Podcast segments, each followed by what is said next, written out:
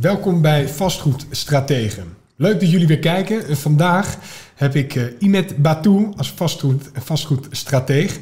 Welkom Imet. Dankjewel, dankjewel Dirk. Je bent uh, trainer in hoe te investeren in vastgoed en je bent een belegger. Ja. Al een hele poos. Ja. En dat beleggen dat is begonnen in België. Ja, precies. Ik uh, was 21 en naast mij was er een mevrouw, een oudere mevrouw, naar een bejaardenhuis ging. En uh, die vertelde mij, wil jij mijn pand niet kopen? En dat was toen uh, 7500 euro in euro's, maar dat was 300.000 Belgische frank. En ik woonde nog bij mijn ouders, dus ik zeg ja, ik ga het kopen, maar ik ga er zelf niet in wonen. Dus ik had het verhuurd aan een koppel. En die betaalde netjes huur. En dat dekte genoeg mijn hypotheek. Ja. En zo begon ik uh, ja, enthousiast te worden over vastgoed. En is dit, is dit iets wat, uh, want je was 21 jaar, vrij jong. Ja. Uh, is dit iets wat, wat gebruikelijk is in België? Um, ja en nee. Achteraf kwam ik wel achter dat het normaal is om te investeren in vastgoed in België. Heel veel ondernemers, zelfstandigen, die hebben een kleine pensioen.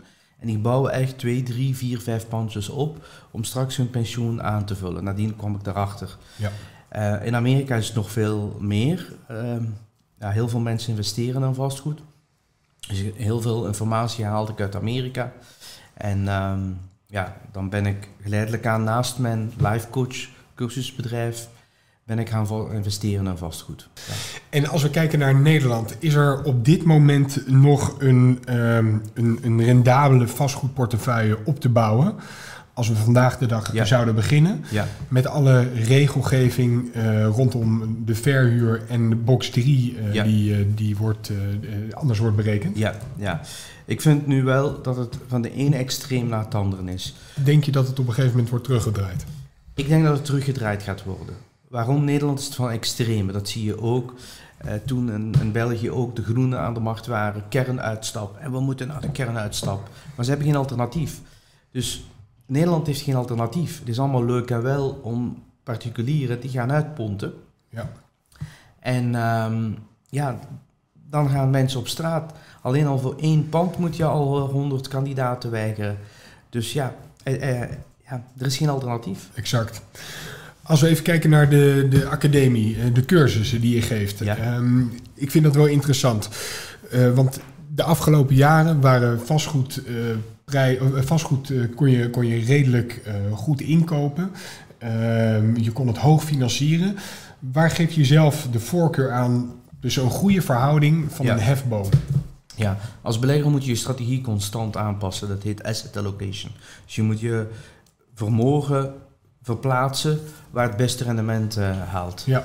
En nu is het best om, vroeger was het klein, was het niet erg, maar nu best grote panden, boven de 187 uh, punten. Dan heb je niks met uh, de huurcommissie te maken en dan kan je huur vragen. Dat zijn ja, panden waar je misschien 1600, 1800 euro huur uh, kan krijgen. Ja. En die zijn best goed te vinden. Dat, dat zijn panden. Wat, wat ook goed is, uh, zijn panden die je koopt met 180 punten dat je kan verduurzamen, zodat je naar die 187. Precies, dus je gaat, je gaat inderdaad verduurzamen. Misschien kan je er andere kozijnen in zetten, Ja. uh, voorzetbanden plaatsen Ja, of het dak isoleren. ja, Dat je toch uiteindelijk tot die 187 Ja. uh, punten ja of de daarboven pompen, daar zijn coaches daarvoor Ja, uh, die je daarbij helpen. Die geven jou een to-do-lijst en dan kan je die um, aanpakken en dan zijn de punten verhoogd. Exact. En van small naar big, dus van kleine kamers of naar twee verdieping, grote verdieping maken. Dus van twee keer 50 maak je 100 vierkante meter. Ja, dus meer vloeroppervlakte. Ja, En dan zit je WOZ-waarde, Ja. die, uh, die telt dan ook mee. Ja.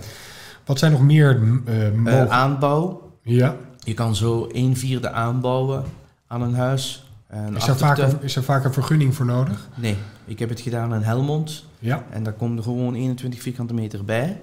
Dus dat heeft ook toegevoegde waarde. En dan het zolder achteraan kan je ook een dakkapel zetten. ja. En daar hoef je ook zonder vergunning. Van voor wel. Van voor moet je wel een vergunning hebben. oké, Ja. duidelijk. Ja. Dus dit zijn allemaal ehm, ja, nieuwe manieren om naar vastgoed eigenlijk te kijken. Ja. Om nog steeds vastgoed te kunnen kopen. Ja. Op het moment wel met een hoge rente. Want eh, de rente van eh, een half jaar geleden, die was eh tussen de, tussen de 2,5 en 4 procent. En Ja. nu gaat het richting de 7 procent al. Daarom zeg ik tegen ons cursisten, vroeger had je 80, 90.000 euro om te investeren in vastgoed. Ja, Nu heb je gemakkelijk 150. ja, En banken lenen nu maar 55, 60% loan to value. ja. Dus je cashflow ehm, is, ehm, ja, je hebt meer eigen middelen nodig, waardoor dat je minder moet aflossen en nog positieve cashflow. En heel veel mensen zeggen, ja, maar ik ga stoppen met investeren. Ik zeg, ja, maar wat ga je doen met die 150? Die 150 staat daar en inflatie is de top. En die inflatie is ook niet zo snel weg. Het gaat nog twee, drie jaar duren. Ik verwacht zelfs stagflatie. En wat is stagflatie? In Nederland is er lage werkloosheid. Dus iedereen heeft nog een baan. ja. En we gaan van globaliseren naar lokaliseren. Dus we gaan meer dingen hier doen. Als we dingen meer hier gaan doen, hebben we meer werk. Dus mensen gaan meer loon krijgen. Als ze meer loon krijgen, kunnen ze meer betalen. Kunnen ze de spullen kopen die ze nodig hebben. Dus Unilever kan zijn prijzen blijven verhogen. ja. Dus die, die inflatie is niet weg. En als je niks doet, 150.000 op 10 jaar tijd, ben je ook 30, 40.000 euro armer. Ja, dus je Maar- kan het beter ergens instoppen in een asset. Ja, ja, want ik verwacht dat vastgoed, ik woon in Zwitserland en ik zie ook de prijzen daar, vastgoed die je hier koopt voor 300.000 euro, ook al hebt u een laag rendement door Hugo, dan, dan nog is het beter om het in vastgoed te stoppen, dan nu te panikeren en op een spaarrekening zetten. Exact. En die, die beleid die gaat draaien. Hij, gaat tot besef komen. ehm, het moet gebeuren dat er mensen gaan uitponten. Veel mensen gaan uitponten. Dus er gaat een crisis komen. En we gaan eh, weer die maatregelen aanpassen. Nederland is daar pragmatisch in. Ga je jezelf ook uitponden of niet? Ehm, ik ga nu dit jaar niks doen. Eh, ik ga afwachten. In 2024 dan gelden de regels van Hugo, die 187. Ja. Als ik dan zie dat hij niet flexibel zich opstelt, dan ga ik ook uitponten. Ja. En dan je gehele portefeuille? Of? Ja, ik kan niet heel mijn portefeuille uitponten, want huurders gaan blijven zitten. Ja. Want ja, die weten ook dat ze ergens anders niet terechtkomen. Ik mag blij zijn dat er drie, vier panden vrij gaan komen in 2024. Op wat voor vastgoed heb je je de afgelopen jaren eigenlijk gericht? Eh, residentieel vastgoed. Ja. Dus ik heb heel veel woningen en appartementen. Ik heb wel een eh, Deventer een eh, zorginstelling voor autistische mensen samen met de compagnon. Dat zijn twaalf appartementen. Ja. En ja, die, die zijn goed. Maar ik, ik heb geen bedrijfspanden, ik heb alleen maar appartementen en woning. Ook in België. En wat is jouw, wat, wat raad je aan qua loan to value? We zien nu dat de markt aan het keren is. Wat is een, een, een verstandige... 60, 50, Ja? ja, Niet 65, niet hoger. Je moet met je DCR-factor ook komen. Dat is Ja. een beetje ingewikkeld. Maar banken kijken, is je cashflow genoeg om ons terug te betalen? Ik vind dat Ja. heel verstandig. En Dat zouden ze bij alle bedrijven moeten doen. Heel veel bedrijven maken omzet, maar hun netto winst is, Is te laag. is te laag, waardoor dat ze in financieel probleem komen. Dus de bank ziet dan toe van, kijk, meneer Batou, u ontvangt 800 euro, u moet ons 600 euro. Ja, dat is niet gezond, die verhouding. Dus dan moet je bij ons minder lenen, zodat je niet in de problemen komt. Dan kan je je, je servicekosten, VVE-kosten ook nog dekken. Ja. Dan hou je ook nog een stukje over. Ja. En dan is het een gezonde waardering. Ja. En wat ik ook ga zien is door die maatregelen die nu aankomen, dat ehm, die quick fix snel rijk worden jongens eruit gestoten worden. Het wordt eigenlijk meer een, een, een grijze bedoeling. Dus mensen die rond mijn leeftijd zijn, 50, 40, 45, die wat tonnen hebben, maar niet meer jongens die 21, 22, 23 zijn. En eh, een beetje de crypto jongens die denken van ik ga wat vastgoed doen en ik ben financieel eh, vrij. Ik kan me daar ontzettend- binnen een hele korte tijd. ja, ik kan me daar ontzettend boos in maken. Ja. Ik noem dat die FIRE-beweging. Ik, moet, ehm, ja, ik word daar heel boos van. Eh, wat ben je met je 35 in Curaçao te gaan wonen? Nee, ehm, het is niet de bedoeling om vrij te zijn. De bedoeling is gewoon om buffers op te bouwen, zodat je minder afhankelijk bent van de staat. Exact. Ik denk ook dat niemand daar echt gelukkig van wordt als je op je 35ste financieel onafhankelijk bent. Althans, dat misschien wel, maar om daarna niets meer te doen. Ja, kijk maar naar alle rijkste mensen ter wereld. Die blijven werken. Die blijven werken. Sylvester Stallone zegt, ehm, en een acteur die ik eh, bewonder, Clint Eastwood, die werkt nog altijd en die man is in de 80. ja, Warren Buffett is een 82. Ehm, maar die hebben die, die rust, dus die hebben die druk niet meer. Plus als je actief blijft, dan, eh, dan ben je creatief. En die doen iets waar ze echt voldoening uit halen. Precies. Ja. Dat is belangrijk. Ja. Ja. Ehm, wat zijn de vastgoedtrends voor komende periode in, eh, in Nederland, denk je? Ja, de huurmarkt die gaat nog verder groeien. Ik woon in Zwitserland en daar is 45% van de mensen die huren. Waarom? Omdat de leencapaciteiten heel streng zijn in eh, Zwitserland. In België is 30% huren en 70% eh, eigenaar. In Nederland is dat 55, 45, een beetje zoals Zwitserland. Ja. In Amerika is dat ook zo. Heel veel mensen denken als een rijke land rijk wordt, dan gaan mensen meer vastgoed bezitten. Integendeel, het zijn juist de armere landen waar mensen vastgoed kopen, omdat ze denken van oké, dat is mijn spaarpotje. Ja. Maar omdat het economisch goed gaat in ons land, leven mensen gewoon goed. En ze sparen niet, of ze sparen wel een andere vorm, maar hun bezit is niet meer hun manier van sparen. Aha. Dus eigenlijk huren wordt consumeren. Ja. Zoals we een auto huren of leasen, wordt huren van een wagen. Dus die dienst die gaat groeien. Plus, we hebben meer en meer alleenstaande mensen. Dus die kunnen geen hypotheek, hypotheek van 400.000, maar die kunnen wel een huur van 800, 900 euro betalen. Ja, exact. En is het, er wordt dan gezegd dat eh, ik koop een woning, want dat is mijn spaarpotje voor later. Maar als je dan eenmaal eh, voor grotendeels je woning hebt afbetaald, dan zit je in dat huis, maar kan je het geld niet loskrijgen. Nee. Daar loop je wel tegen iets aan. Ja. Ik zeg altijd, huren is niks verkeerd. Ehm, ik heb huurders die wonen in een huis van mij, die is 250.000 euro en die betalen 800 euro huur. Als die dat huis zouden kopen, dan zouden ze 1200 euro kwijt zijn. Ja. Met onderhoud, hypotheek. ehm, dat huis moet ook belasting voor betaald worden, moet verduurzaamd worden na 20 jaar. Dus eigenlijk sparen ze 400 euro uit doordat ze bij mij huren. Ja, Maar had ze die 400 euro in fondsen gestopt, en aandelen, en hadden ze dat ook 30 jaar laten staan, hebben ze ook een ton of drie gespaard. Maar wat doen mensen? Omdat ze weinig huur betalen, gaan ze dat opdoen. Ja. En dat is de perverse ook in Nederland met die sociale huur. Nederland heeft de grootste sociale huur in heel Europa. Bijna 36, 38 procent. Wat denk je van de rente? Die is zo aan het stijgen de afgelopen tijd. Ja. Eh, ik, ik zie dat een hoop beleggers om me heen, die houden even, niet alleen vanwege de rente, maar ook vanwege de regelgeving, maar die houden toch even de hand op de portemonnee en die eh, gaan niet direct eh, nieuwe, nieuwe vastgoedobjecten aankopen. Ja. Waar gaat het naartoe met de rente? De rentes zijn zo niet houdbaar. Maar de economie moet eerst kapot. Waarom? We consumeren veel te veel. We hebben te veel gekocht, dus de economie Ja. moet, moet kapot. En dat doen we best door de rente te doen stijgen. Maar als we de rente te veel toe doen stijgen, dan gaan heel veel landen daaronder lijden. België heeft een heel grote staatsschuld, moeten we veel rente betalen. Italië betaalt 20 miljard per maand. Ja, Dat is niet houdbaar. Spanje heeft ook veel problemen. Plus hoge rente houdt heel veel investering tegen. Veel bedrijven zeggen, ja, we gaan ons bedrijfswagen niet vervangen. We gaan geen nieuwe productielijn maken. We gaan niet uitbreiden. We Ja. gaan geen nieuwe ehm, investering doen.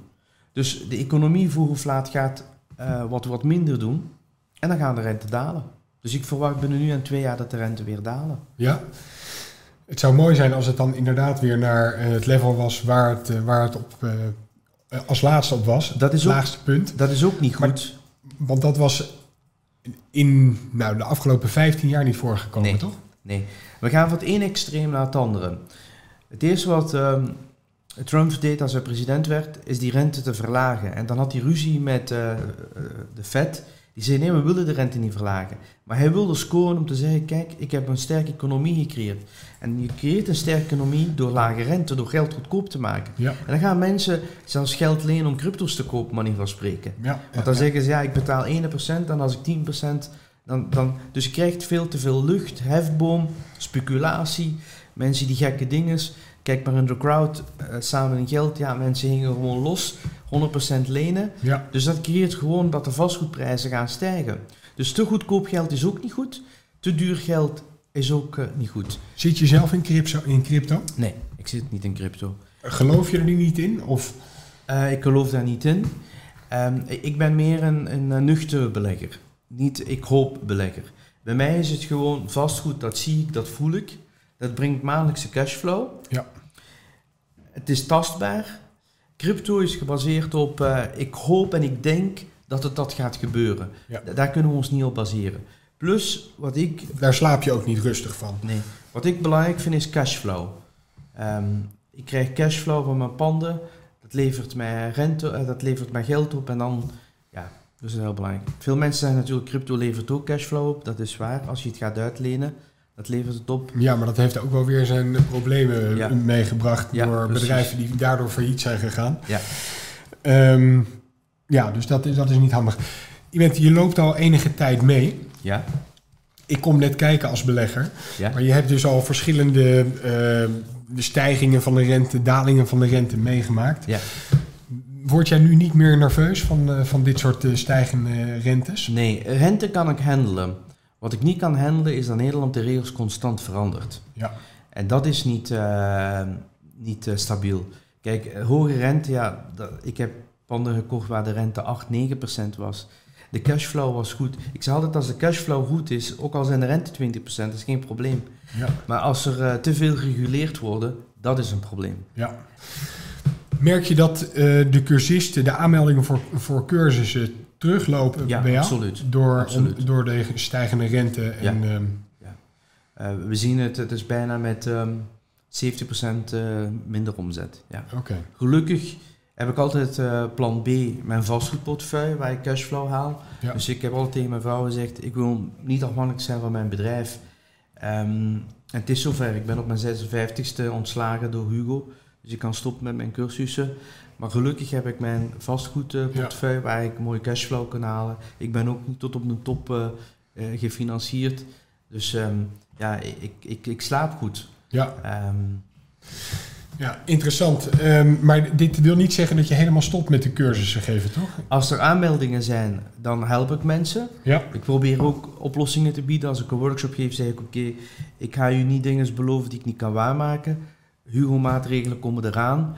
Eh, maar investeer anders. Koop boven de 187. Ik geloof wel in Nederland, dat is wel een feit. Ja? Ja. Toch wel? Ja, ja, ja. Ik geloof de vastgoed die je nu koopt, voor 300.000 is binnen nu en 12 jaar 600.000. Het, het, het grond wordt schaars, de bevolking groeit, de economie gaat niet kapot, er gaat zelfs nog verder eh, groeien.